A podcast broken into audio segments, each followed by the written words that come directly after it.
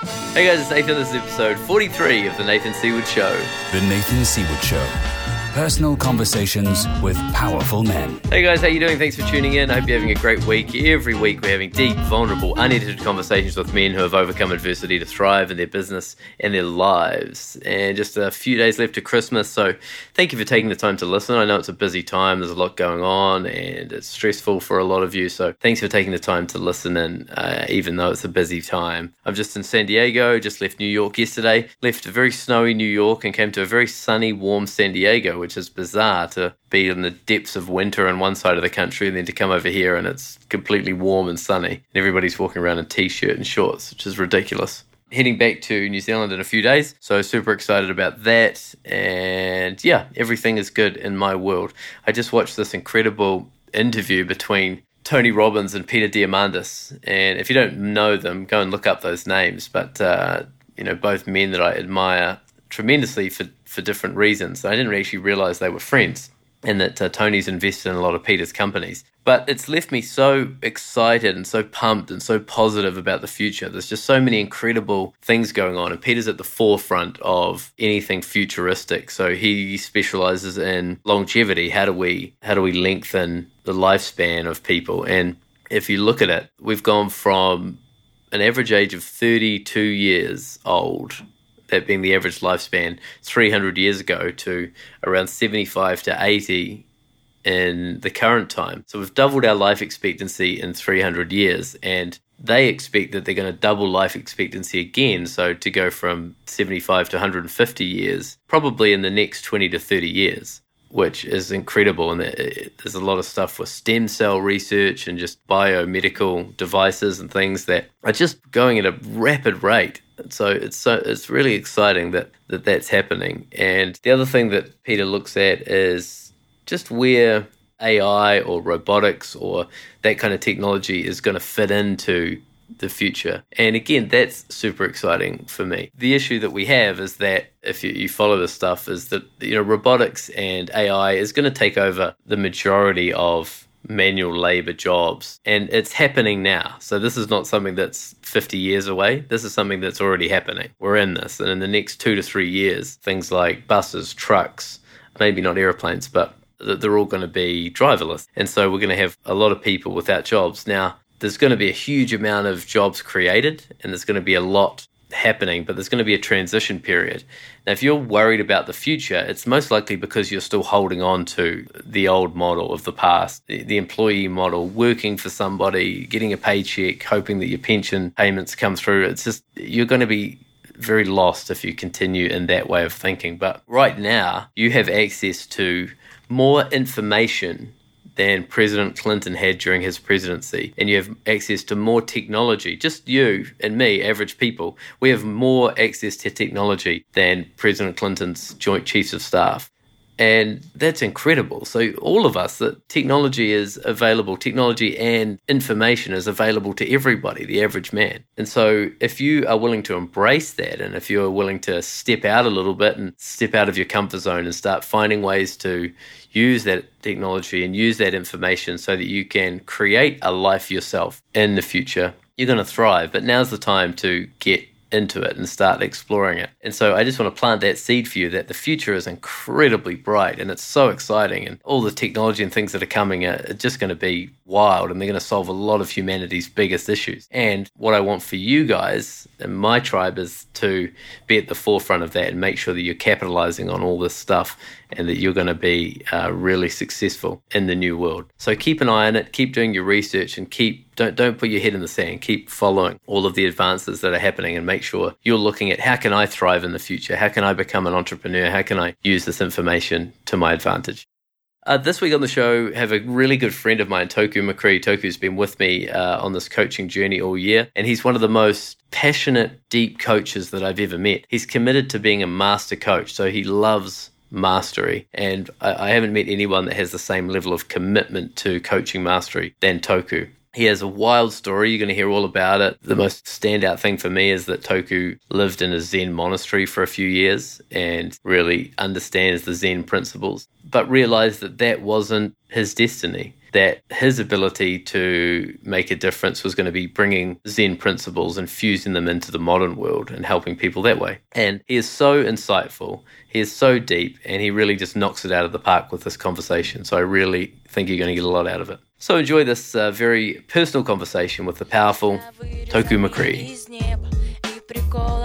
So I was actually was born on a uh, Air Force Base hospital in uh, Germany, and lived in Germany until I was about one years old. And then we lived in Athens, Greece, till I was three, and then we moved to the south of the U.S. And after I was three, and we lived kind of all around the South. So I grew up mostly as a military brat, different bases, moving around a lot. I flew over the Atlantic seven times before I was three years old.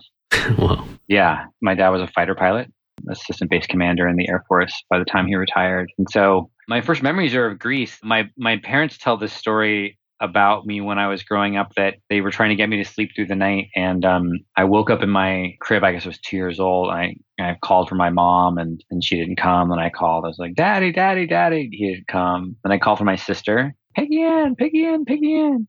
She didn't come. And then I started calling in Greek. I started saying, Ella, Ella, Ella, which means come here in Greek.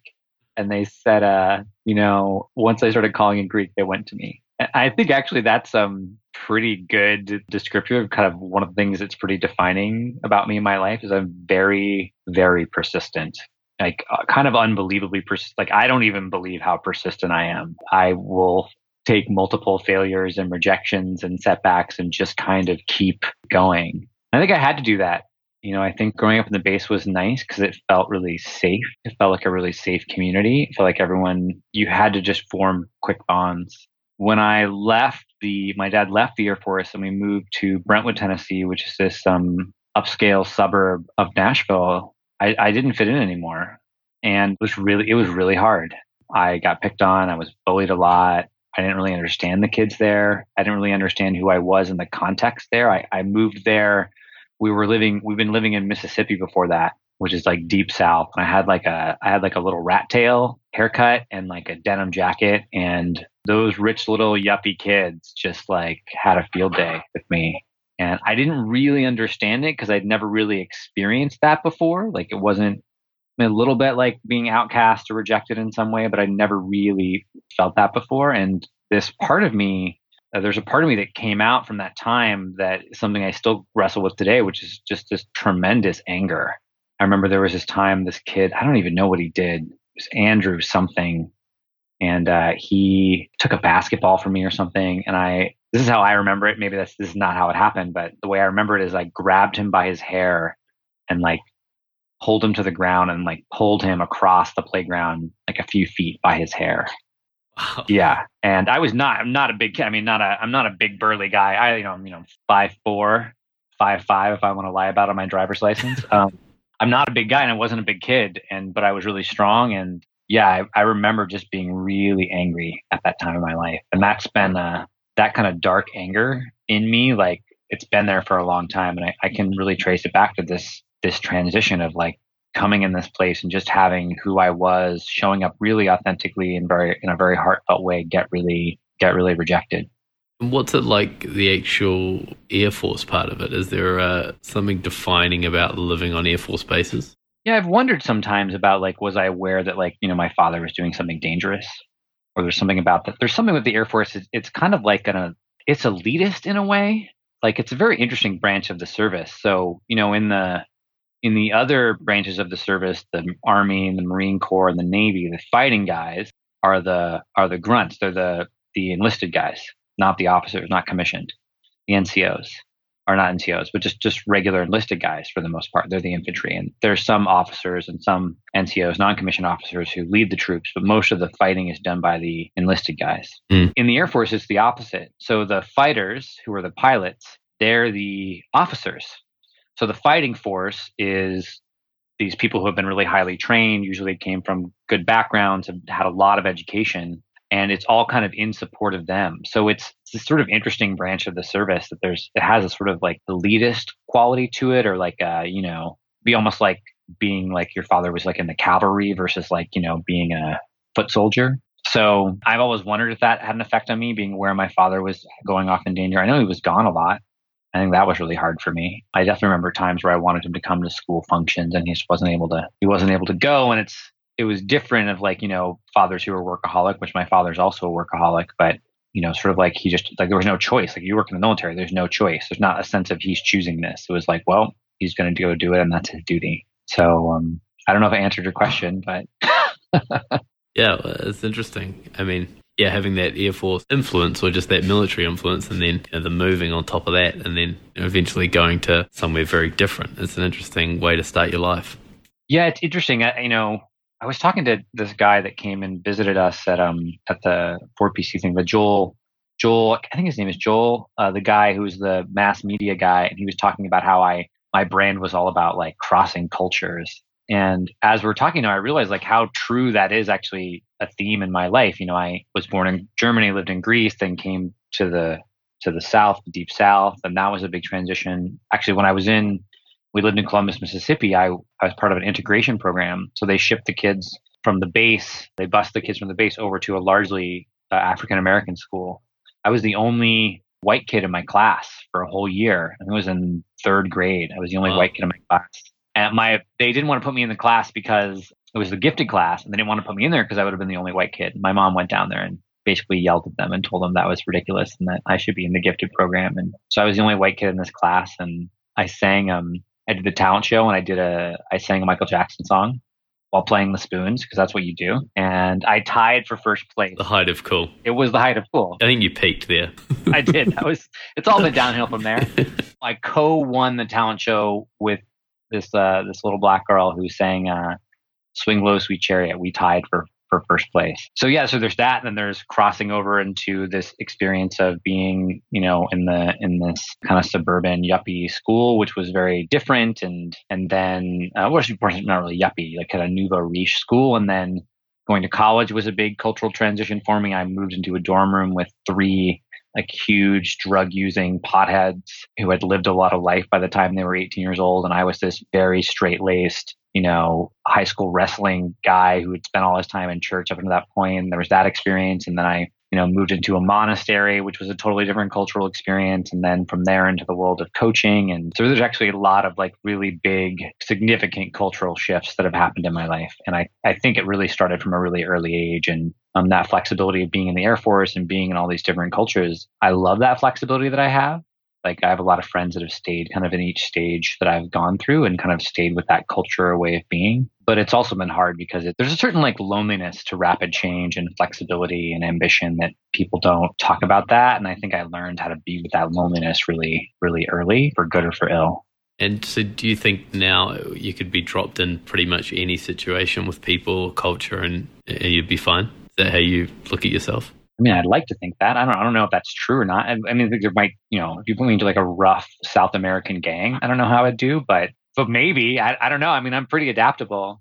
I used to call myself a social chameleon, and uh, I could adapt to any culture. The thing is, I adapt and conform, and then I immediately challenge the norms of the group. That's kind of my uh, that's kind of my mo. Yeah, I do think that. I actually think that most of us can do that. I think that most of our what we define as my experience, at least, of most of what we define as personality is actually largely dependent upon the people we spend time with and the so there's this idea of like our personality is somehow stable and i actually don't think it is. That hasn't been my experience that we're actually very adaptable to the situation we're in and we can really change who we are based upon the culture we're around and so there is a part of us that's not changing but it it isn't the personality exactly. So yeah i think that there's a way i could be dropped into any situation and adapt you remind me, like, it brings up a lot of stuff for me because when I was young, I went to just a you know ordinary middle class primary school, elementary school with boys and girls, and that was all fine. And then, you know, my dad's side of the family, he had a family before me, so I have three half brothers and a half sister. And my dad grew up pretty poor, you know, on the wrong side of the tracks kind of thing, and was a self-made man. And mm-hmm. but his family was not accustomed to wealth or education really in any way tertiary mm. education at least. And my mother's side, her family was all doctors hmm. and her brother's wealthy entrepreneur and everything. And so I remember that same thing of being, oh, I've got you know, brothers and sisters that are struggling a little bit financially. And then I'll go to my mum's side and it's extreme wealth and up to like business jets and that kind of level. And then mm. going back to school and then I got went to to high school and that was kind of uh, rich kids private school and so there was a whole other different level I was discovering. Yeah. So I remember the same thing, thinking, man, I'm such a chameleon. You can drop me. It doesn't matter rich, poor, anything. I, I can fit in. I know both worlds. And I mm. remember realizing that that's not true. Like when I'm hanging around people that don't have a lot of money, they have a certain belief about rich people. And when I'm hanging mm. around people that are wealthy, they have a belief about poor people. And I didn't have that. I knew that we were all just people. Mm. Remember that being like actually acknowledging that when I was young as being a real gift. Do you think that's why it's so easy for you to be so loving? Yeah, I definitely think, definitely. Yeah. I just have always known that, and I think being gay as well, you know, so that adds another element, a whole other community that I can relate to. Mm. It just allows me to see everyone as, you know, that whole saying of everybody's fighting a battle that you know nothing about. Well, I, I see everybody's battle. I've seen everybody's battle, or a lot of people, I should say, not everybody. So, why did your parents choose to come back to the South? Was that where they were from pre military? Well, uh, no. So they got he got transferred out of Germany I to a military base in Columbus, and then we, when they were looking, my dad retired. He retired from the military because they wanted he had pissed somebody off. I, I can curse on this, right? Can I just Sure. like drop f bombs all? All right, that's what I thought, but I just wanted to check. I, I I become hyper aware of, of curse words when I'm in the South. So, because it was a big thing we weren't supposed to curse growing up. Yeah, you're in Nashville Uh, right now, right? I'm in Nashville. right- I'm in, I'm in Nashville right now. It's actually very appropriate. I'm in kind of where I grew up. Yeah, we're circling back. Yeah. So, um, It was an So expensive my- ticket I paid for you to fly out there what? just for this. I know. Mm. It was you. We really, you were really invested I'm, in the yeah, experience. that's how far I'm willing to go for the, the people. So my dad done music throughout the whole Air Force. You know, he, he actually really wanted to be a musician, but he didn't think he could make any money at it, and so he he played in bands all throughout the Air Force, and he so he wanted to work in the music business, do something in music, and so he looked at moving to a few different places: Orlando, uh, Los Angeles, and Nashville, and they just they liked Nashville the best. That they found a place that had a good school district, and they liked the South. My dad's from Orlando, so he's from the South. My mom's from Colorado, so it's not the South, but it's um, rural, kind of rural Colorado, not not the big city, not Denver. It was um Loveland. She grew up in Loveland, so they chose Nashville to move to, and that's why we moved here to a suburb called Brentwood, which has the best public schools in the state of Tennessee. So they wanted to make sure we got really good schools, which I appreciated, and so that's why they moved here. Hmm, it's cool. So you go through. Tell me a little bit more about wrestling. How did you get into wrestling? So I was always pretty active growing up. I got into soccer. Like soccer was the, and that's what you, you're in the suburbs, you know, the kind of shishi suburbs, pretty much anywhere. Soccer is like the sport. I don't quite know why, but it is sort of like the rich kid sport. And at least in the US, at least it was, at least it was where I grew up. So I did soccer a lot growing up. I played soccer. Didn't really do anything else. Um, I played basketball a little bit. I wasn't tall, so that didn't help. And I wasn't, um, I was okay at passing, but it, basketball really wasn't my thing. And so soccer was good. My height and my size didn't really matter that much. Um, I did play football one season, but I didn't. I didn't really love it either. So I played soccer, and then when I got to middle school, our soccer team was very competitive, and I didn't make the team. And I also just had this like I didn't really want to practice. Like I didn't really care that much about it. And uh, the kids I knew who did it a lot, they would just practice all the time, and it didn't. Um, I, didn't, I wasn't really interested in doing that. And so I was I was really little, and I was really strong. And so we were in gym class one day, and I was doing this thing called a pegboard. You know what a pegboard is? No. Yeah, so it's like you have these two dowels that are pretty pretty thick, and then there's a board with holes in it. And the idea is you like put a peg in the board, and then you use your arm strength to put another peg in. So it's almost like you're rock climbing with like two picks. okay. And so there was a pegboard in there, and I was doing the pegboard. And one of the kids, guy named Jimmy Sullivan, that's a total other aside. He's, he picked on me a lot growing up, and then he sent me a, a message a little while ago on Facebook, kind of making amends with me. I'm sure he was doing 12 step work. And anyway, just that all memory just kind of coalesced in my mind all at once. So I was doing the pegboard, and he said, you know, you should come try out for the wrestling team. So as I weighed, um, I weighed 75 pounds. I have no idea what that is in kilos. I'm so sorry. Americans are awful at that. It's like 30 kgs. Yeah. Yeah, so it's like 30 kilos. So I weighed I weighed I weighed 30 kilos in middle school.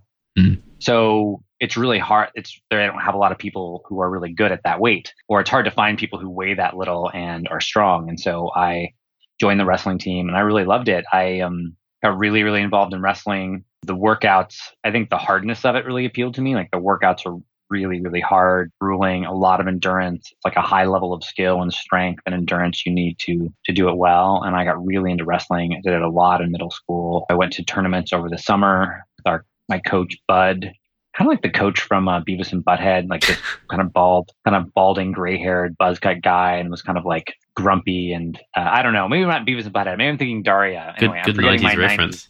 90s, 90s cartoon TV references. anyway, so he listened. I remember he listened to NPR, uh, National Public Radio, in the car, and that's where my love for NPR came because we'd have to listen to NPR on these long trips, and because we drive to wrestling tournaments around the South. So I did that. I was really good in high school. I won the HVAC championship twice, and then I I did it in high school, and I was a three-time region champ, placed fifth in the state my senior year. So I was really really into wrestling, and I trained really hard. I, I remember I used to go run, and I would just run for like hours, like just run and run and run. I did tons of running to like get in shape and to have incredible amounts of endurance. And I remember just like loving doing that endurance training. And I also didn't really fit in with the wrestling team. I also did drama. So it was like this weird, like I did singing and drama and wrestling, which is not a very common. That's not the rules. It's breaking Those the are the rules. rules. That's a. I think I like. There's a character on Glee who's like on the football team and also in Glee. And um, this is gonna be a whole interview all about TV references. So Perfect. Yeah. Um, Have your Google so handy. I was like that. Yeah, I was like I was on the debate team and I was in the gifted program and I did I did singing, I was in musicals, and then I also was like on the wrestling team. It was this weird, did not fit in in high school. And where does, so the, where does um, wrestling sit on the hierarchy of coolness in terms of sports at high school? Not super high. It's not a super. I mean, some schools, like maybe if I had gone to school in the Midwest, it wasn't awful. It wasn't like um, it was like better than chess team, Sure. but it was definitely was like I think it would have gone like football, basketball, maybe soccer. I don't know. Soccer had its own kind of weird placement, and then probably wrestling Mm. was down there, and then you know they're like golf or tennis or so it wasn't a super. Those were my sports. Thanks very much. Yeah. So it wasn't a super big wasn't it wasn't like super cool, but it also wasn't super like dorky either. You know, it was res- it was a respectable sport. People Mm. respected you if you were a wrestler because it was hard. People didn't really understand wrestling and it's hard to watch, so it wasn't much of a spectator sport, but it was still it was still all right. I was well known in my high school. I don't I don't think I would have defined myself as popular in any way. I think people probably found me highly annoying. Looking back, I probably was really annoying. So, but I was definitely Why do you say that? well known. Oh, because I am, I was very oppositional in high school. I got kicked out of classes like on a regular basis. I was super smart, and if a teacher tried to like feed me a line of bullshit, I just would not stand for it. I just did not know how to let things go. I did not have that ability to be like, oh, like we can just agree to disagree. I would push, you know, it's that persistence thing, right? I would push my point. And um, it was actually really hard because I felt like it was really not okay for me to less than the the kids, right? I feel like the kids were, you know, I mean, you know, I had social hierarchies in high school are are tricky, but it was it was really like the teachers and the system. It just felt like it was not okay to be who I was in that school system and show up that way. Like it just really wasn't okay for me to be this oppositional, argumentative kid. And I got into a lot of trouble and had a lot of problems. I barely passed the fourth grade. Like I almost got held back in the fourth grade because I had problems with school. And I just didn't, I didn't really know how to function in that structured system. Like it was really, really hard. Like I didn't know how to like sit in my seat and behave and pay attention. And and I didn't want to do that. I wanted to do what was interesting. I wanted to challenge myself. I wanted to be creative. And it was Would that be called ADD today? but it wasn't ADD. It wasn't. I did I did get diagnosed with borderline ADHD and they actually wanted to put me on medication, but I wasn't ADD. It wasn't a nervous system disorder. I was just smart and I just was persistent and I was creative and I are archaic like ridiculously put everyone in a fucking shitty little box and you know let's teach them to be good little obedient factory worker citizen school system as good as it is which just didn't work for me. You know our school system is in the us is designed to teach people who are kind of like middle of the road or very like conformist achievers and i wasn't like that. I was not like everyone else i was doing my own thing i had a really strong deep internal world and emotional experience and i was not willing to compromise who i was because someone told me that i needed to obey a rule um, i wanted to be good so i wasn't like a, i wasn't getting into trouble because i wanted attention like I really wanted to obey the rules, but if the rules were stupid, like why the hell was I going to obey it? That doesn't make any sense. Like I'm not just going to shut up and be quiet because you're in charge. That's a stupid reason to like listen to someone. So did you keep that all the way through school, or did you eventually conform? I mean, I still I still have that now. What are you, what are you talking about? You see, we're in groups together. You know, Yeah. you see what I've done with Rich. I mean, That's true. That's true. yeah, I'm still like that. I mean, I I That's got to be one of your greatest gifts, though, right? Oh, totally. But it was um, There's such a social pressure to conform just to be liked. it was so hard, man. It was so hard because it was. I felt. I felt so torn between this. My whole life, I've been just like, there's a part of me that's like, this is who I am, and I I can't not listen to it. Man, I have tried a lot of times. I can't not listen to it. But when you know you've got this voice inside of you saying, "This is who you got to be. This is the truth. This is the way you show up," and the whole world is being like, "No," it's like being gaslight, gaslit by the entire world. It's like you have two options. You can either be yourself and not conform and not fit in, or you can fit in and have be fighting against yourself. Yeah, in some ways, like I did more, I did more damage to myself than anyone else could have done, just because it was just I, you know, like living on a rack. And, you know, it wasn't all bad. I mean, there was stuff I was grateful for, but I beat my own heart into submission for the first 18 years of my life in a lot of ways. And then spent the second, well, the second 15 years getting it, getting it out of submission. So, um, yeah, it was brutal. I, I would, um, I mean, I think we do that. I think we, that's what we do to children a lot, but it was, um, I have so much compassion for myself during that time. How does it make you think about your own kids? If you were to, Well, I don't, I don't have kids, but yeah, if you were to have kids, I mean, how, how does it make you think about education and raising them in schools and all that? Do you ever think I about don't want I don't want that I don't want them to go to school. I why I want to unschool my kids. Yeah, I don't want my kids to go to school. My parents say, you know, you had some really great teachers too, and that's true. I mean, I had some the difference, and this was the difference. When I had really great teachers, I loved it. And I was like the most incredible student. I was kind of a mediocre math student my whole life, mostly because math teachers are awful. Um, it's not their fault. It's I mean, because like you go into math, you go into teaching math because you love math, and then you end up like it'd be like you know loving literature and like teaching the alphabet. Ugh, like it's just got to be torture, right? And so Yeah. I don't the whole system of I mean, what they should really do is find people who love to teach and like teach them how to teach math, rather than take people who love math and teach them how to teach. Yeah, good Like point. that's um. So uh, so I hated math, but then I had this um I had this teacher in high school called Mr. Stalmazak. This is a great name for a high school teacher, right? That is perfect. Short And, uh, sleeves, tie. Yeah, you got you got it. Yeah, Mm. short sleeves tie. He wore I Converse. pictured. I, I had him straight away.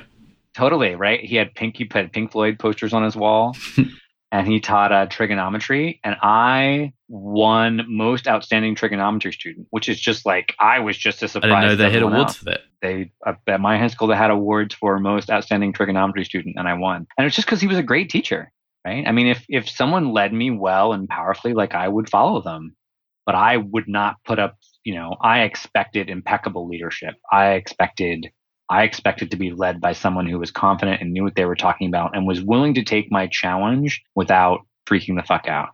Hmm. And if someone did that, I just would like respect them endlessly and praise them and just do everything I could to like anything they suggested I do, I would listen. So where does it go after high school? So I went to college. I went to George Washington University. Go buff and blue. Are colors. Buff is like yellow. I don't know why it was buff instead of yellow, but yellow and blue isn't that inspiring. So I went to George Washington University, which is in, um, excuse me, the George Washington University. I had a big Mhm. thing about the the. Uh, it's in downtown Washington D.C. And I went from, you know, again, I sang in my my church choir a lot, did a lot of youth group stuff, and I moved in with these three just really kind of total ne'er do wells. I think only one of them graduated besides me, and so I I got to maintain my strength and morality for about six months maybe, and then I I tried pot for the first time, and then I turned into this um total stoner hippie, just like couldn't be more like I had dreadlocks at a certain point and I listened to Phish and I had a you know three or four different bongs and uh, you know had patchwork pants and a beard and was shaggy and smoked a pack of cigarettes a day. I mean, unrecognizable to who I am now and really unrecognizable to who I was in high school. And I really started experimenting with drugs a lot. So I smoked pot. I did um, MDMA, acid, mushrooms. Really do that many hard drugs. I mean, I did probably cocaine a few times. I tripped on Dramamine once, but it was mostly like psychedelics and pot and mostly pot. I never really liked drinking, so I drank a little bit, but not never really got into drinking. That was never my thing. But I smoked like I smoked an enormous amount of pot. I used to smoke like quarter quarter pound of pot a week at least. I was basically from about the ages of like 18, 19 to 28. I was, I would say kind of, if you met me, there was a 95% chance I was stoned. Wow. Yeah. And what did you get out of the drugs? Weed, particularly. That's a good question. Thank you. it's almost like you asked me. Nathan Seaward, podcast host. Look me up. um, part of it is it it kind of turned the volume down on all my feelings. Like I I remember like in high school I would get really really angry or I'd have be really really emotional like like really emotionally in love or really scared. Like my emotions were really um, so I was in the gifted program, and one thing they don't often talk about for people who are gifted. So, but if you're gifted, is highly intelligent, but it's also like multi-talented, you're often have like not only do you have a greater intellectual capacity, you actually have a greater emotional capacity. You feel things really deeply. And I'm also an Enneagram Type Four. Oh, that's interesting. Yeah. So four is just like I have a really deep emotional experience, kind of fascinated and obsessed with the in, my internal world. So I think that like I would I remember that like I could be I would be really really angry, pissed off about something, and I would could smoke pot, and then I would like be angry, but it was like instead of being like a 10 of anger or a 9 of anger it was felt like a 5 and so i could kind of like have my emotional experience without it being too much it kind of like regulated me in a way that felt really nice and then also i think like i just got into the culture of it like it's you know it's there's a certain kind of in-group belonging when you're a pothead and you it it sort of lends its potheads like being a pothead kind of lends itself to like a lot of the things i like doing so you get stoned and have deep conversations and talk about the meaning of life and rather than like you know get get drunk and yell about football, which wasn't so much my style. So I think that's that's what it was. Yeah, it seems like it, it brings, you know, what you're talking about going from the Air Force to school to school to school, you know, as you learn to adapt, but there is that loneliness that comes with it. And yeah. you, you can smoke pot, you can be in this whole group of people talking about all the things you love, regulates your mood and your anger. And it seems like it's the answer to all those problems. It's interesting. So then the other side of it is it also like made me feel things like more deeply like it enhanced like the depth of experience of um listening to music. You know music sounds really incredible and food tastes really good and sex feels really amazing when you're stoned. And so there's like a there was also like a deepening of like physical experience. I mean also got me in my body. I definitely like lived in my head a lot in high school and pot kind of puts you in your body for good or for ill. And so it yeah it served that purpose for a long time. So does it go down in the history as good good idea bad idea somewhere in the middle? I mean, I'm not into like doing revisionist history. I mean, I how can I possibly criticize what brought me to the place I am now, which is something I'm incredibly grateful for. And of course, it kind of all makes sense in reverse. You know, I think there's been a, a long time in my life where I felt a lot of shame around the fact that I smoked so much pot. And I was not the best. I did not have the most integrity in that time of my life. I did a lot of like kind of shitty, fucked up things in that time of my life. You know, I like, I was basically like a womanizer. There were days I would like, you know, sleep with one girl in the morning and another girl in the afternoon. And, you know, I stole stuff from my friends. There was a period of time in there where I started a business with my, with my dad and I um, embezzled money from the company. I embezzled money from the company so I could pay for a college course so I could graduate from college, which I hadn't done, but I still embezzled money from the company. Never told, I didn't tell him about it. I have told him about it since then. So, so we're good. Yeah, so we're good. So I'm not going to get arrested, you know. So there was a lot of things about my life where I was just not honest and not, I did not act with a lot of integrity. Um, I think I was doing the best that I could with a lot of, a lot of pain and suffering and this deep question of who am I? And, you know, I did the best I could. And I learned a lot from smoking a lot of pot. I mean, when I work with clients now or talk to people who are in this place of like, I don't know who I am and feeling really lost, I get it. I've been there and been in the depths of that you know, I think I for a long time I really looked at it as like it was a waste of time. And there are certainly times now where I feel like I'm trying to like make up for lost time because I spent, you know, basically my 20s stoned. But in when I'm not sort of in a contracted space, I just see like, yeah, like that was part of my journey and I needed to go through it and I learned a lot of things about myself and I got really familiar and intimate with the very shadowy parts of my personality. That's been really helpful for me. And so you know, it, it happened and those were the choices I made at the time. And I think those are the best choices I could have made. And now I'm grateful for all those versions of myself because they led me to where I am now. And I don't, I don't know if I would have gotten to this place and had that fullness of experience if I'd never gone through that period of my life. Yeah, I love that. I love that perspective. So do you choose not to do any drugs now or is it something you do occasionally or when it comes up? Yeah, I mean, I, you know, I would say I didn't do it when I lived at the monastery. And then when I got out of the monastery, I would I did it every now and again. For a long time I was kind of afraid to do it, and then I would do it every now and again. My friends in Nashville, a lot of them still smoke. And so I'll do it sometimes with them. As I've kind of moved on and on, it's kind of like I'm not as interested in it, like kind of doesn't appeal to me. And there's part of me that's still like, in some ways, like an ideal evening by myself would be like getting stoned and like masturbating to porn. Like that sounds like my, like, you know, sensual delight and then like eating a pizza. So there's a probably kind of decadent. Let, let me just get the visual image. Hang on. just want to make sure I got this one clear. yeah. Yeah. So it's get stoned. Yeah. Uh, get stoned. Uh-huh. Uh, masturbate. Yeah. Masturbate. That's that's And then, um, M A S. Yeah. Yeah, I got that. Uh huh. And uh, to porn, to porn ideally, not necessarily, but ideally to porn. Mhm. And then um, eat a pizza, Mhm. and then probably ice cream, Okay. Right? And it's just like kind of a very hedonistic. Yeah. Just total hedonism, like how hedonistic. So that's like a. But I haven't done that in a long time, so I'm not close to ever doing that again. I, that there, that part of me exists. But the thing is that I used to every time I, I have smoked now, it's like like I want it to feel as good as it felt then, and it doesn't. Like part of it is that uh, marijuana is so strong, un- unless you have a tolerance to it, it's kind of too strong when you do it. Unless you do a very very small amount, and it's really hard to dose. And so it's not like alcohol, like I can dose, like okay, like I know if I have two drinks over this period of time, but like marijuana, it's like you know how much are you getting in a single hit of marijuana? Like who knows? Mm. and so it's really hard to dose and i don't like eating it because it's yeah it makes me really sleepy and you know there's a part of me that's still like ooh well, that would be fun to do again i'll probably there's probably a point where i'll smoke smoke marijuana again like i don't have like a, a relationship to it like uh, some people do with alcohol where like nope you know i can't ever drink again i don't have that fear that i'm going to start smoking again there's been times in my life where i've like when they legalized it in oregon I, you know, there was period I wasn't smoking every day, but I was kind of smoking a couple times a week, and I would do that for like a week or two, and then go, "What the fuck am I doing?" And I would stop. It's not really as fun as I want it to be, so I'm not saying I would never do it again, but I'm kind of over it in a way. Like it doesn't really. It's interesting. What happens is like I almost feel like I need to do it every like six months or a year, and then I do it. I'm like, oh right, like this isn't actually fun. Like I kind of want it to be fun, and it's kind of not. It's actually just like I feel kind of shitty the next day, and I get too stoned, and it isn't really enjoyable not like Mm. it used to be. I used to just like love it. I loved getting stoned. It was like so much fun. And now I'm kind of like, oh, it's almost like I remember um I used to love watching Beavis and Butthead. I tried to go watch it like as an adult. I'm like, oh my god, this show is awful, stupid. It's not funny. I mean, it's funny if you're 14, but as an adult, Beavis and Butthead is just not funny. Yeah. not good. It is Yeah. not a well I written laughing show at this?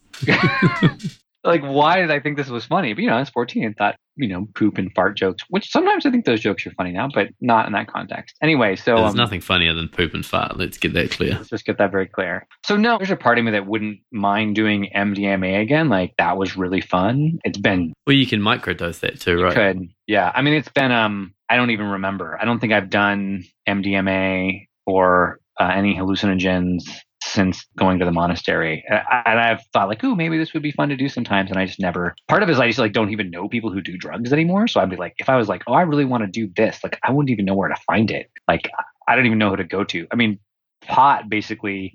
I only smoked in Oregon because it became legally available to buy, so it was easy to get. Mm. Or when I was in Nashville, my friends had it. But I, it's sort of like if you were like, all right, go find. Well, I could do it in Nashville, but like in New York, like, go find pot. I probably could figure out someone to call. I'd be like, well, do you know where to get it? But I really would. I don't even know. And then hard drugs, like, no idea. I could probably find it. I was in LA because you know it's LA, but but any place else, like I wouldn't even know where to start. So I, I you might still have like urges at points, but it you know never exists long enough for me to make any particular effort towards it. You mentioned the monastery a couple of times, so people are suddenly going, "Oh my god, ask him about the monastery. What is he? What, what is what is the monastery? What's he talking about?" So tell us the story that led you to live in a monastery. so many different places I can start this story from. I'm going to start with the Canadian. It was all Canadian's fault. I was living in Nashville and decided I wanted, there was some inkling in me I needed to like change my place I was, where, where I was coming from. And I was sort of like, kind of felt stuck with my friends and my job and just didn't feel like I was going anywhere. And I just needed to like break out of my, that mold. I think part of me knew that my life kind of as a stoner like wasn't really sustainable anymore. And I wasn't really interested in doing it. And so I knew I needed to make some change, needed to do some adventure. I had a sense of like I needed to change things. And so um, What, what were you doing at the time? I was selling merchandise for a country artist on the road. So I was on tour with a country artist named Phil Vassar and I was selling t-shirts. I was making really good money. I was making hand over fist. I'd worked out this deal with them just like where I got a percentage of the t-shirt sales, I was just making bank. So I was making really good money then. Let's go back to that because that's a good context actually. So how do you get into doing something like that? yeah, this is the problem with like asking me stories about my life is like every little thing has like a million stories to it. Because you know, I, I've run a sumo chicken boxing ring. That's one of the jobs I've had. I've had I had over 30 jobs where I was 30 years old, so I have 30 different stories about every job. Okay, so I'll give you the really quick version. So I left college. I left college with I had six credit hours needed to graduate. So they let me walk, but I decided I was just not going to get a degree. One, because I was just bored of college, and two, because I thought it was very like, ooh, like I don't need your piece of paper. It was kind of some, you know, very bullshit, racist, stuck up philosophy thing, which is not true. I should have just graduated. I did eventually graduate, but I like, you know, seven years later. Uh, so I left college. I moved back to Nashville. My intention was just like live in Nashville for 18 months or a couple years and then save up money and go backpacking around Europe. That was my plan. Um, I ended up staying for like four or five years, I think. And uh, so I moved back. Uh, didn't really know what I was doing. I had a bunch of like random jobs, and then my dad got me an interview with this guy who runs uh, he ran a sub distribution company for red distributions this is back before like when digital downloads were still just like a new thing so i worked for him for a year i got really disenchanted with that job i was basically like a glorified office manager and like personal assistant. That's basically what i did. So i left that job and then i um, started a company with my dad which didn't go anywhere because i was terrified and stoned and had no idea what i was doing. Then i left that job and i there was a guy named Doug Merrick who was a manager who I'd worked with on my first job before they him and uh, David who was my other boss that stopped working together. And I just like knew I wanted to work with this guy. I don't know why just like I want to work for this guy. And so I called him every 2 weeks for like 3 months or something or I don't know I just was calling him a lot. And I just, just every couple weeks I'd be like hey how's it going? I think it was every week actually. I called him like hey how's it going? Do you have any work for me? And he'd be like nope we would catch up. And be like great. And so I was very polite, but I just kept asking, again, very persistent, and uh, eventually said, you know, um, this band, the Gin Blossoms, are looking for a guitar tech. Can you be a guitar tech? And I was like, sure. I had no idea. What, I had no idea what a guitar tech did. Just like totally like, oh, okay. So then I was like, I called somebody else and was like, what, what do guitar techs do? And, you know, they basically tune guitars, change the strings, take care of guitars for a live touring band. And uh, so that was great. I'd played I'd played guitar growing up, so I knew how to play guitar. I knew how to tune guitar. I'm actually not great at tuning guitars, but I know how to do it. But I'd never play the electric guitar. It's mostly electric guitar. So I actually borrowed my friend's electric guitar and bass and sat in my room for like two weeks and basically strung and unstrung and restrung and learned how to clean and take care of electric guitar just by doing them over and over again. So like tons of practice. And then I went and got on the road and worked for them for over a year. And uh, guitar teching was part of. I was guitar tech and stage manager. I was in charge of loading the band in and out and setting up the stage. And I was also part of your job when you're on tours, just to be fun to hang out with. So I hung out with the lead singer a lot. So cool. So I did that for a year and a half. That was fun and interesting, and also incredibly boring. Um, that's what people don't tell you about being with a touring rock band is that there's just hours of incredible boredom where you're not doing anything. You're mm-hmm. sitting in like a parking lot in Kansas City watching Sports Center. This is super boring. But that was really kind of a fun adventure, and I traveled around. I've been to every state except for Alaska in the U.S., and that was part of being on tour. So I did that for a year, a year or so, year and a half, and then I got fired for getting to a fight with the drummer of the band. And uh, so then I was, then I worked at Hustler Hollywood, which was an adult bookstore. So I sold dildos, which was a really interesting job too. And um, uh, and then I got a job very briefly working for a t-shirt company who worked for Phil Vassar. And then they said they wanted to leave the t-shirt company. Would I come be their full-time merch guy? So then I left and my friend who had got me the job was like, you like, I got you this job and then you like stole our client. And I was like, I didn't mean to. anyway, so then I had that job with working with Phil Vassar. That job wasn't as fun though. Cause like when you're a guitar tech, you're kind of like closer to the spotlight. You're on stage. And so your job is kind of cool. When you're the t-shirt guy, like you're not that cool. Like they want to sleep with the guitar player. No one's gonna like go home and be like, I slept with the t-shirt guy from Phil Vassar. Like that's not something. guitar tech's more money, cool, right? more money, but less street cred. Yeah, more money but less street cred. Though actually, not the job that was I got. It was sort of I got the most groupies. The best groupie job I've ever had was I was a barista at an all night coffee shop. I got tons of phone numbers at that job. I have no idea why that was the job, but I had like girls hitting on me constantly at that job. So it was weird. Anyway, Guys, so take I, note. Take note. Work at a really cool coffee shop. coffee shop. Yeah, that's the way to do it. So, uh, so that's how I got into being the merch guy for Phil Vassar. Awesome. So that so that the monastery comes out of this. You want some more adventure, some more excitement. some something different. So yeah, so I decided to move to Portland. So I figured my my resume was there, and when I worked for the Gin Blossoms, when I'd been in Portland, I'd met a pot dealer and a hot hippie within like the first ten minutes of being there. I was like, this is like stoner paradise. Which, if you're a pothead, Portland is like stoner paradise, as long as you don't mind rain. So just FYI, if you are a pothead, I highly recommend you move to Portland.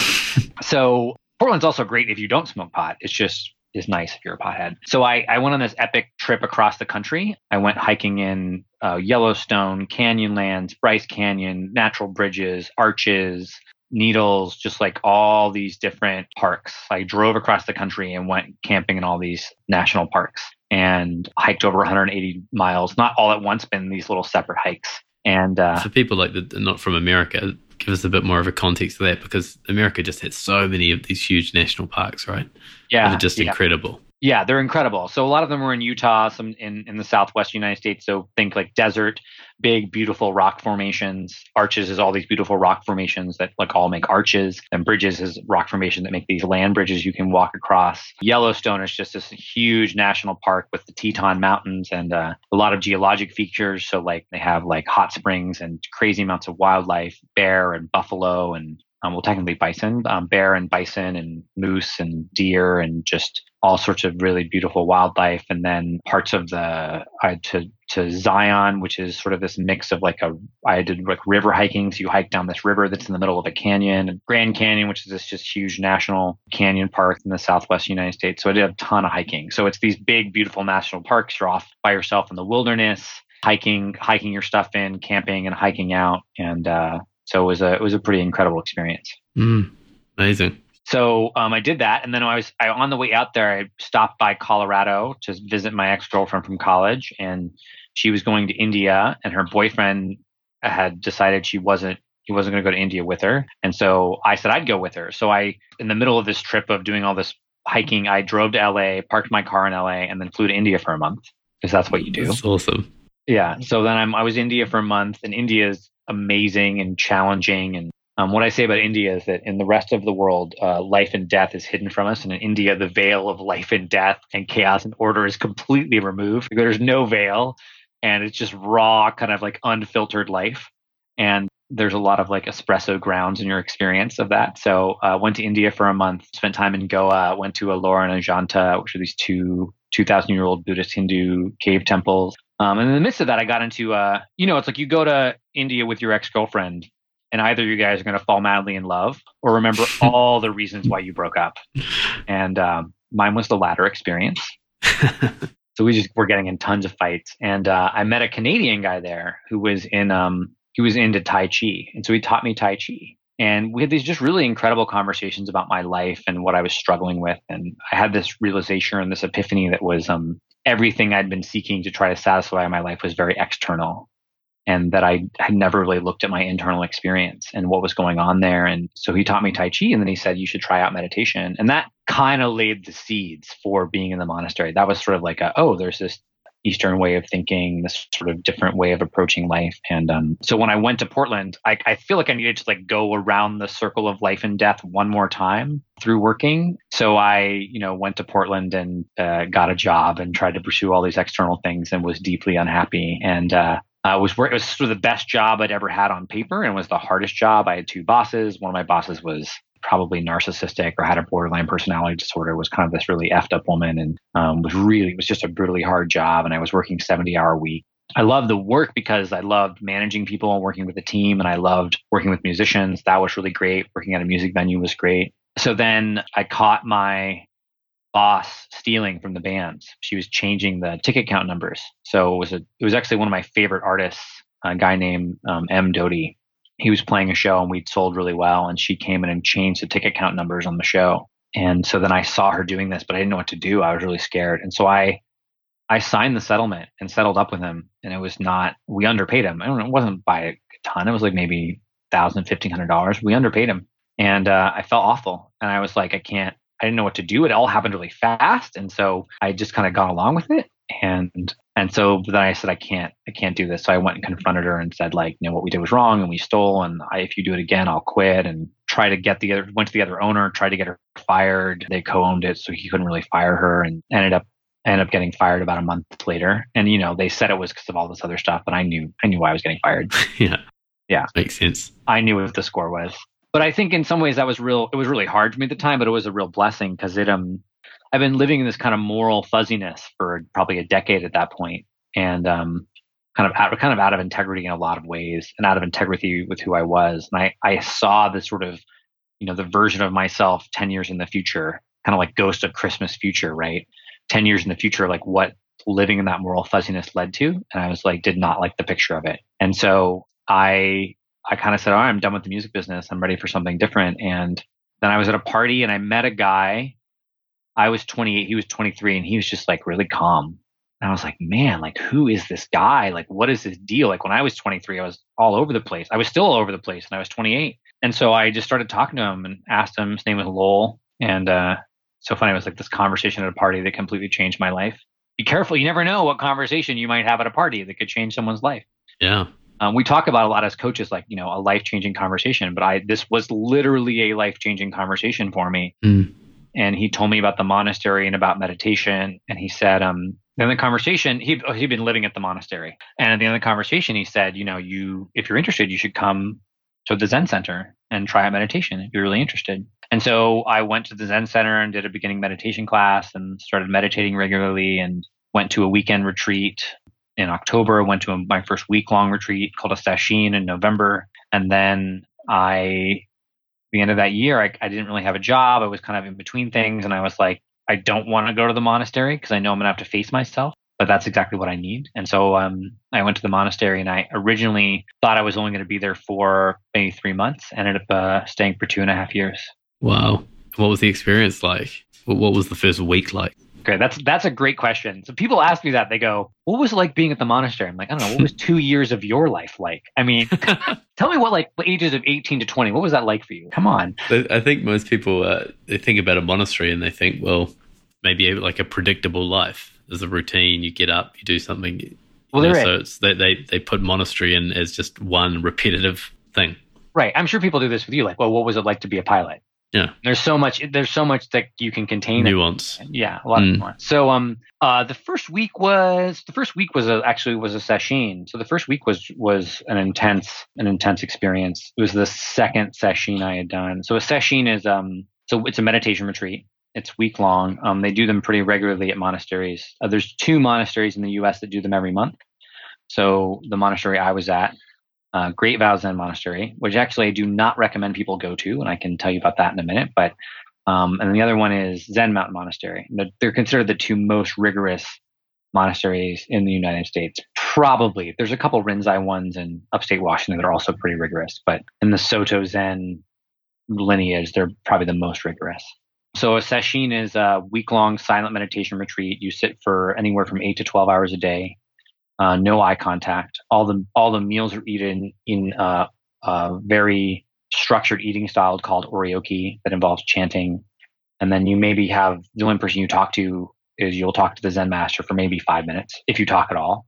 You have an interview or sanzen usually every day, but maybe every other day with the Zen master. So it's a lot of sitting. Um, you wake up really early at three fifty in the morning. You do that anyway at the monastery, but and then you sit for hours basically. You're basically sitting almost the whole day. There's a little work pe- practice period, but it's mostly sitting remote. You basically sit almost the whole day in meditation. Wow. I, I struggle to get through about 20 minutes. Yeah, I get that. I, I do too now, actually. I mean, I can sit for long periods of time, but um, it's hard. It wasn't that sesshin actually, but the very first sesshin was really powerful. We were given the instructions to not move. So usually when you're meditating and you're in pain, you kind of like move to adjust. You're kind of allowed to adjust. Mm. And we were actually given the instructions to not move, to not move at all, to stay completely still, and that whenever we felt pain, to just be with it. Mm. And uh, that was a really powerful experience for me. What way? Well, um, when you sit completely with pain, this thing can happen where you actually like let go, and the pain disappears or transforms into something else entirely. And you start to realize that all the things that we think are really painful or we think are, I mean, you know, we talk about limiting beliefs as coaches, like, oh, like, oh, like I could never make a million dollars. Like, like the limiting belief of my, my leg hurts. That actually my leg hurts is a limiting belief. That pain itself is really a very subjective experience. And that in reality, intense amounts of pain can actually disappear in an instant. Yeah, I guess because you, you have a whole structure set up that when you feel pain, you do something about it. That's oh, the Oh, yeah. structure that most of us have set up. Whereas if that doesn't work anymore, if you start feeling pain and not acknowledging it, then eventually it's going to turn to something else. I just saw, do, do you know Jesse Itzler? I don't.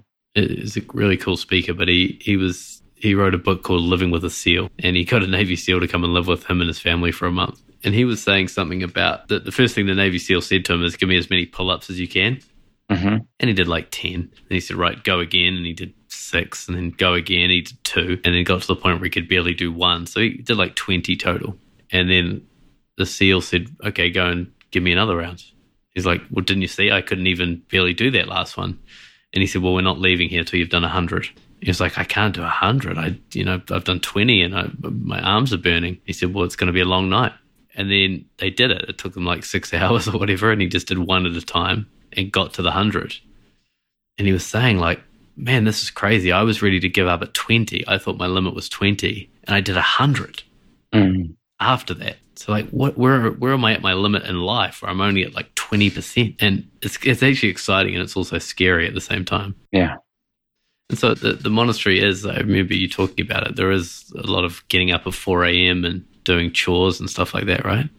Very rigorous. Yeah. It's, you know, wake up at 3.50 in the morning, meditate for two hours, chanting service, oryoki breakfast, uh, work practice, another chanting service, casual dinner, two hours of meditation, and then you go to bed. So that's the pretty much the schedule of, of the monastery day in, day out for those are the light weeks. The Mm. light weeks are about four hours of meditation a day, and the heavy weeks are eight to 12. What time do you go to sleep at night? Varies. Uh, 10 o'clock, sometimes 11. I mean, the problem is if you want to like read or do anything, you have to do it at night because you're pretty much busy the rest of the day. Your day, the rest of the day is really full. You maybe get, you know, an hour the rest of the day to do something else. So if you need to like do laundry or read a book or you want to like do anything else, you do it after meditation in the evening. So it's the, it puts you in a really intense container. I mean, it's, yeah, I mean, you learn a lot about who you are I mean, the thing we say is, well, anybody can be compassionate with eight hours of sleep. That's easy. Can you be compassionate, and wise? Can you access that deep, bright mind with three hours of sleep or no sleep? Wow, that's that's a great question. And that's in some ways, that's the question that I have lived my life from. The question that I run my business from is, you know, what am I, what am I taking refuge in? I try not to take refuge in anything other than the one bright mind, other than the most deeply awakened experience of life I can I can have. It's I'm failing constantly at doing that. So what do you mean by take refuge in?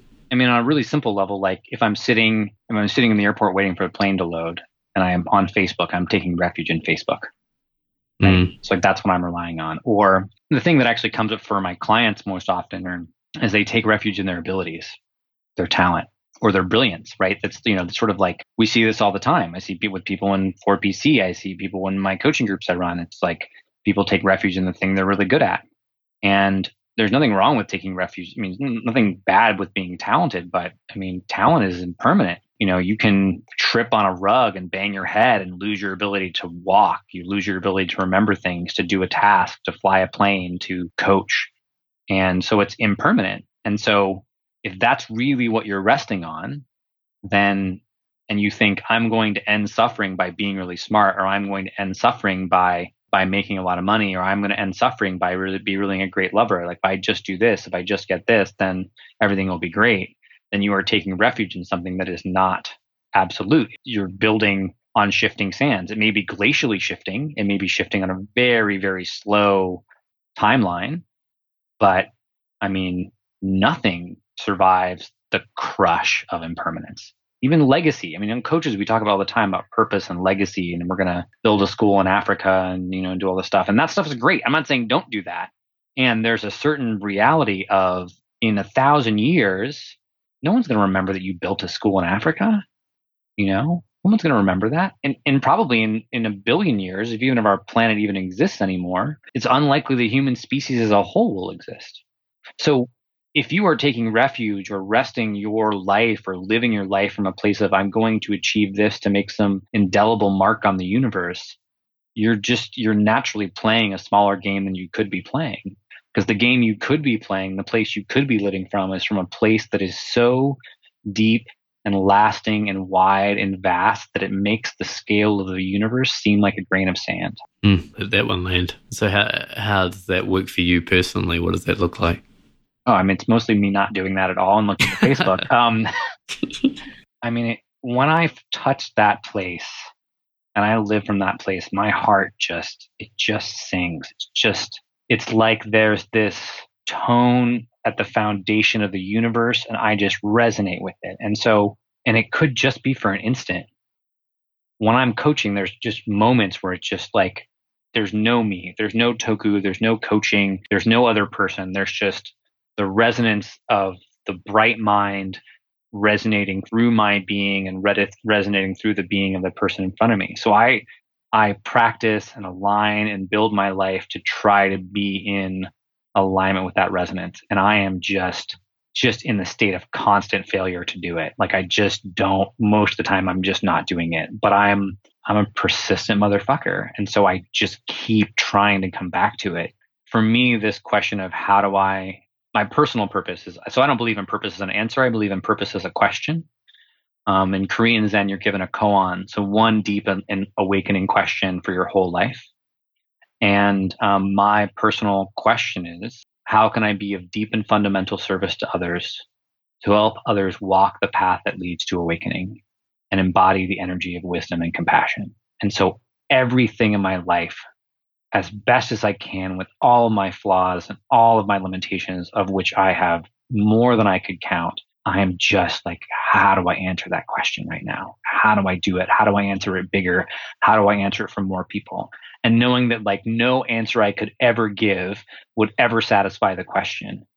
But fuck yeah, I want to play that game. I want to play a game where there's just this just this lean into that depth, to that awakening, to that bright mind in everything I'm doing. And even if it's a, you know, line that gets infinitesimally close, and I never touch it, I would much rather lean into that than to something else. So it's it's a practice. I mean, it is everything I do is the practice of my awakening, of my innate enlightenment, and it's the practice to fully experience that enlightenment and bring that enlightenment into the world and everything I do. Wow. Yeah, I don't know where to go with it. I mean, that's so beautiful. I want to ask a question that's not going to do that, that what you just said justice, but you know, okay how can somebody find their own question? How can how can so somebody go about creating their purpose as a question? Because I get that that question is you. Oh, that's a good question. I think you, I think the first thing is you you have to you have to lose hope. I, I don't know how to. I don't know. It's always like never an exciting thing. Like, oh, you guys should lose hope. um, I do a lot of coaching around this.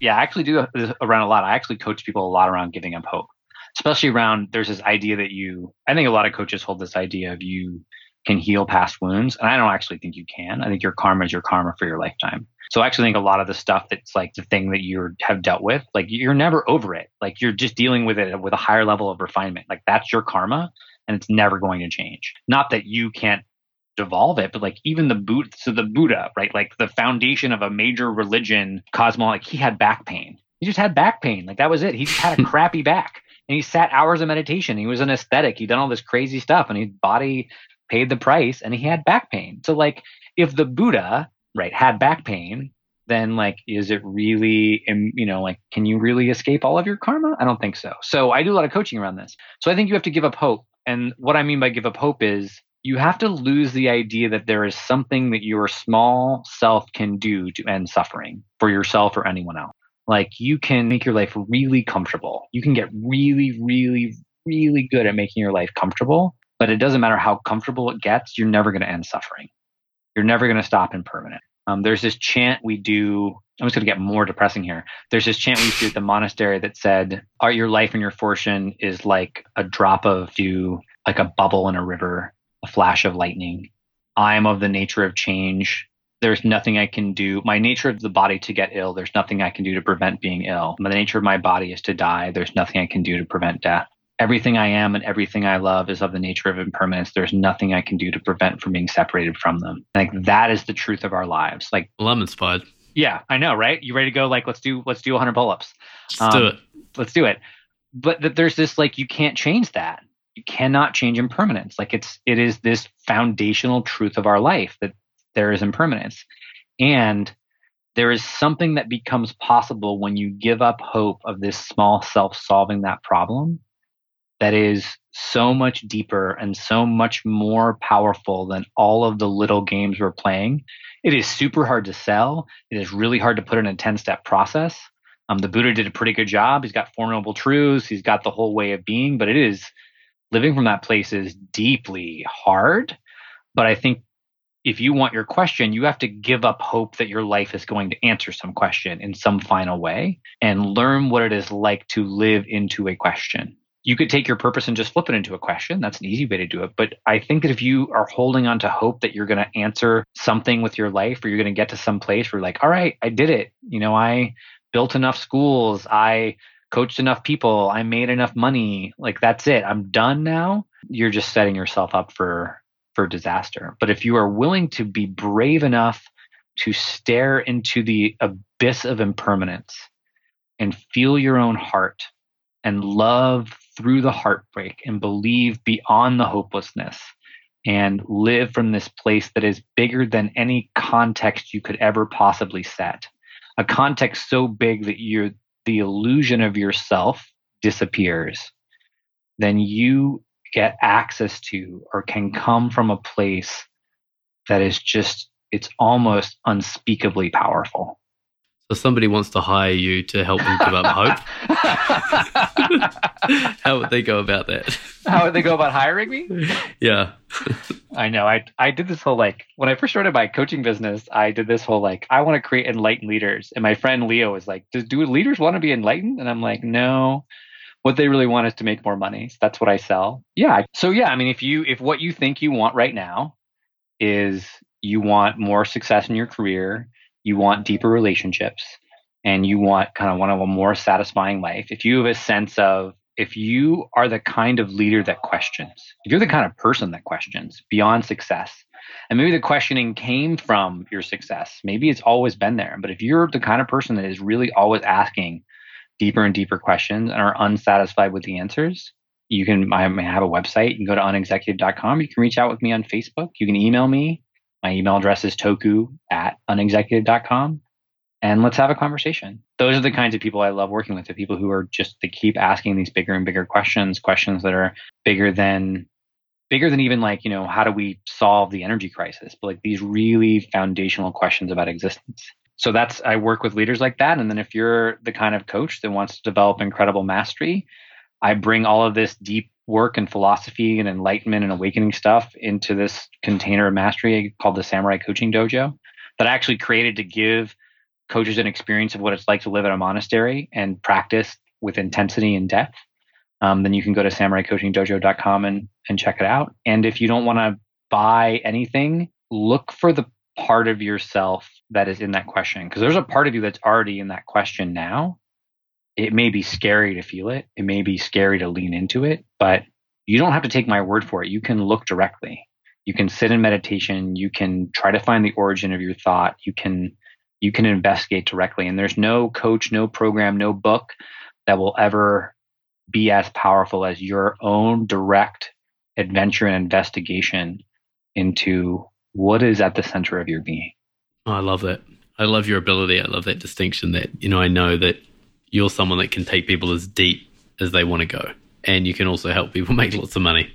There's something beautiful about both of those things. Well, there's no in some ways there's no difference, right? It's it's when we we think that what's going to happen when we start to do like really truly deep work, work at the foundation of consciousness, work on physics, um, we think what's going to happen is we're going to change and be different. But what actually happens is we get a more pure version of ourselves. Like when I went to the monastery, I didn't become less argumentative or less playful or less goofy. Like I was all those things before the monastery. But the version of me that comes out, now I can argue for awakening. Now I can be playful in a way that has people open and relaxed. Now I can be goofy in a way that that delights people without without losing any of my power or respect for myself. So you don't lose yourself in a way. You have to be willing to give yourself up, give up all the things you have. But what happens is you get this version of yourself back. It's like the, what's the Zen line? Imagine if the whole body was free from dust. I love it. We've got a few minutes left. Last question is always on the dark side. Mm. I'm interested to hear how you relate to the dark side, or even if do you relate to a dark side? And how do you embrace your own dark side? Yeah, I've always hold, held this reality that the goal in life is not to find to become the best version of yourself, but to become the most whole version of yourself. So I have a very interesting, deep relationship with my dark side, and my dark side is incredibly violent and dark. I mean, like, you know, imagine like slitting people's throats and like, you know, killing people in front of their children. Like, there's a dark side of me that's just like totally dark, just like really. We did a whole thing in John Wineland's men's group about dark fantasy, and several men were like, I could not listen to your dark fantasy because it was too dark. So I I love that darkness and you know, I think that there is we want to believe that there's evil people somewhere. I'm totally like half quoting somebody right now. I can't remember who. There's totally evil people somewhere and we could just like, you know, put them off in a camp somewhere and get rid of them. But the truth is is that the nature of good and evil cuts through the very center of everyone's heart. And so and who's willing to cut a piece out of their own heart? And so and that's totally like half a quote from someone that I can't remember right now. So I'm just totally plagiarizing. Um, but I think that's really true that my experience in my dark side is I, when I am able to include my dark side and bring it, then I am, I am more full, more of my goodness is available and more of myself is available. And so my image of my, uh, what John Wineland calls my God form is a fire, fire breathing Buddha. So I feel like I was put on this earth to be a fire breathing Buddha. So deeply compassionate, deeply awake, loving, forgiving, accepting, and also just breath of fire. Like I will destroy you and everything about you in one sentence in a way that will make you like want to crawl under your covers forever. And I love that I have that power and I hate when I lose control of it and hurt someone with it or hurt myself with it, which happens, you know, I'm not say all the time, but it happens enough that I am reminded that it's there. Mm. Images that you say that come from a base of anger Oh yeah, incredible rage, incredible rage. So I, can you how do you can you channel that in any way? Do you do you, do you go to the gym? Do you you know punch a punching bag? Is there anything that you do to try and embrace it, or you more just try and be with it? Um, I've done all sorts of different things with it. So I've done sacred theater where I've acted it out. Um, I've done punching bags. I've done exercise. I've hit myself. I've yelled at people. Um, I've never actually been physically violent with other people, which I I feel good about. I'm glad that I have not. I mean, I've I probably like smacked a. I know I smacked a cat one time, and I had a I did, had a girlfriend who had a child, and I like gave him a little spank, like a slap on the butt. That probably came from anger. So, but I've never like really physically harmed anyone out of anger. It's not that I can think. Um, there might be something I'm not remembering, but um, I've never really gotten to fights or beat anyone up. So, um, but I've definitely you know been verbally verbally attacked people and gotten in pretty gnarly fights with partners. Um, mm-hmm. So, so yeah, I mean, I've had done every skillful and unskillful way of doing that, and I've gotten way better at being with that anger and feeling it and knowing how to practice with it. And but it is just sort of this kind of beast that lives inside of me. Um, the the thing that I've found has had the biggest impact is not resisting it. When I feel that anger, not pretending that I'm not angry, and trying to say, well, I can't get angry or it's not okay to get angry because I'm going to hurt someone or I'm going to have this negative effect, but being like, yep, I'm angry. Like I'm really, really pissed off right now. And when I own it and I'm able to express it, then it, then I transmute it. And there's time for that fierce anger has been the, the line between anger and determination is very thin. It's very thin. And so my, a lot of my persistence is about anger. I mean, you know, I started the Samurai Coaching Dojo because honestly, like I'm fucking pissed off at all of the shitty coaching stuff out there. Maybe I don't have a beef with the ICF, but I honestly think the ICF is a fucking joke. Like they are training, giving coaches driver's license and pretending that's mastery. Right? If the ICF was great, we should have a world full of incredible coaches. And yet when I talk to other coaches, they and I ask them, who do you know who's a really great coach? They can think of like two people. It should not be that hard to think of a great coach. And so I'm like pissed off that like we have this whole industry with people who are coming forward into the world who really want to help others. And we're just like handing them a shitty framework and a manual and saying, like, okay, you're certified. That's it. You're done. That's ridiculous. Like, coaching can be one of the most transformative things we can offer our society. And there's what we accept for quality coaching, what we accept for mastery in ourselves and from our peers is absurd. So if I wasn't so pissed off about that, I never would have started the Samurai Coaching Dojo. I never would have started started the No More Shitty Coaching Project. I wouldn't spend every day practicing and trying to understand better coaching frameworks. I would be like, oh, that sucks, and I would move on with my life. So I don't know. I don't want to really get rid of that anger because it it drives me to like solve problems that other people kind of just accept as the way things are. Yeah, I love that line. Anger and persistence are very close to each other. Yeah. Toku, thank you for your time. This has been one of the most fascinating conversations I think I've ever had. So thank you for taking me there and thank you for taking the listeners there, being vulnerable and sharing your stories, your gifts, and the story of your life. Yeah, thank you, man. Anytime was I love you, brother. It's really great that you're doing this. I love you too. Thanks, man. There you go, folks. My conversation with the wonderful Toku McCree. Go and check him out at unexecutive.com and check out the Coaching Dojo on Facebook and everything else that Toku's putting out around the internet. Thanks, guys. Make sure you share this episode around. Give it a like if you see it on Facebook in passing. Make a comment. Let me know what you think of it. Send me an email. Drop me a message. I'd love to hear what you're thinking about the show and what you love and what you'd like to see more of. And until next time, I'll be back next week with episode 44 of The Nathan Seaward Show. That was The Nathan Seaward Show. Personal conversations with powerful men.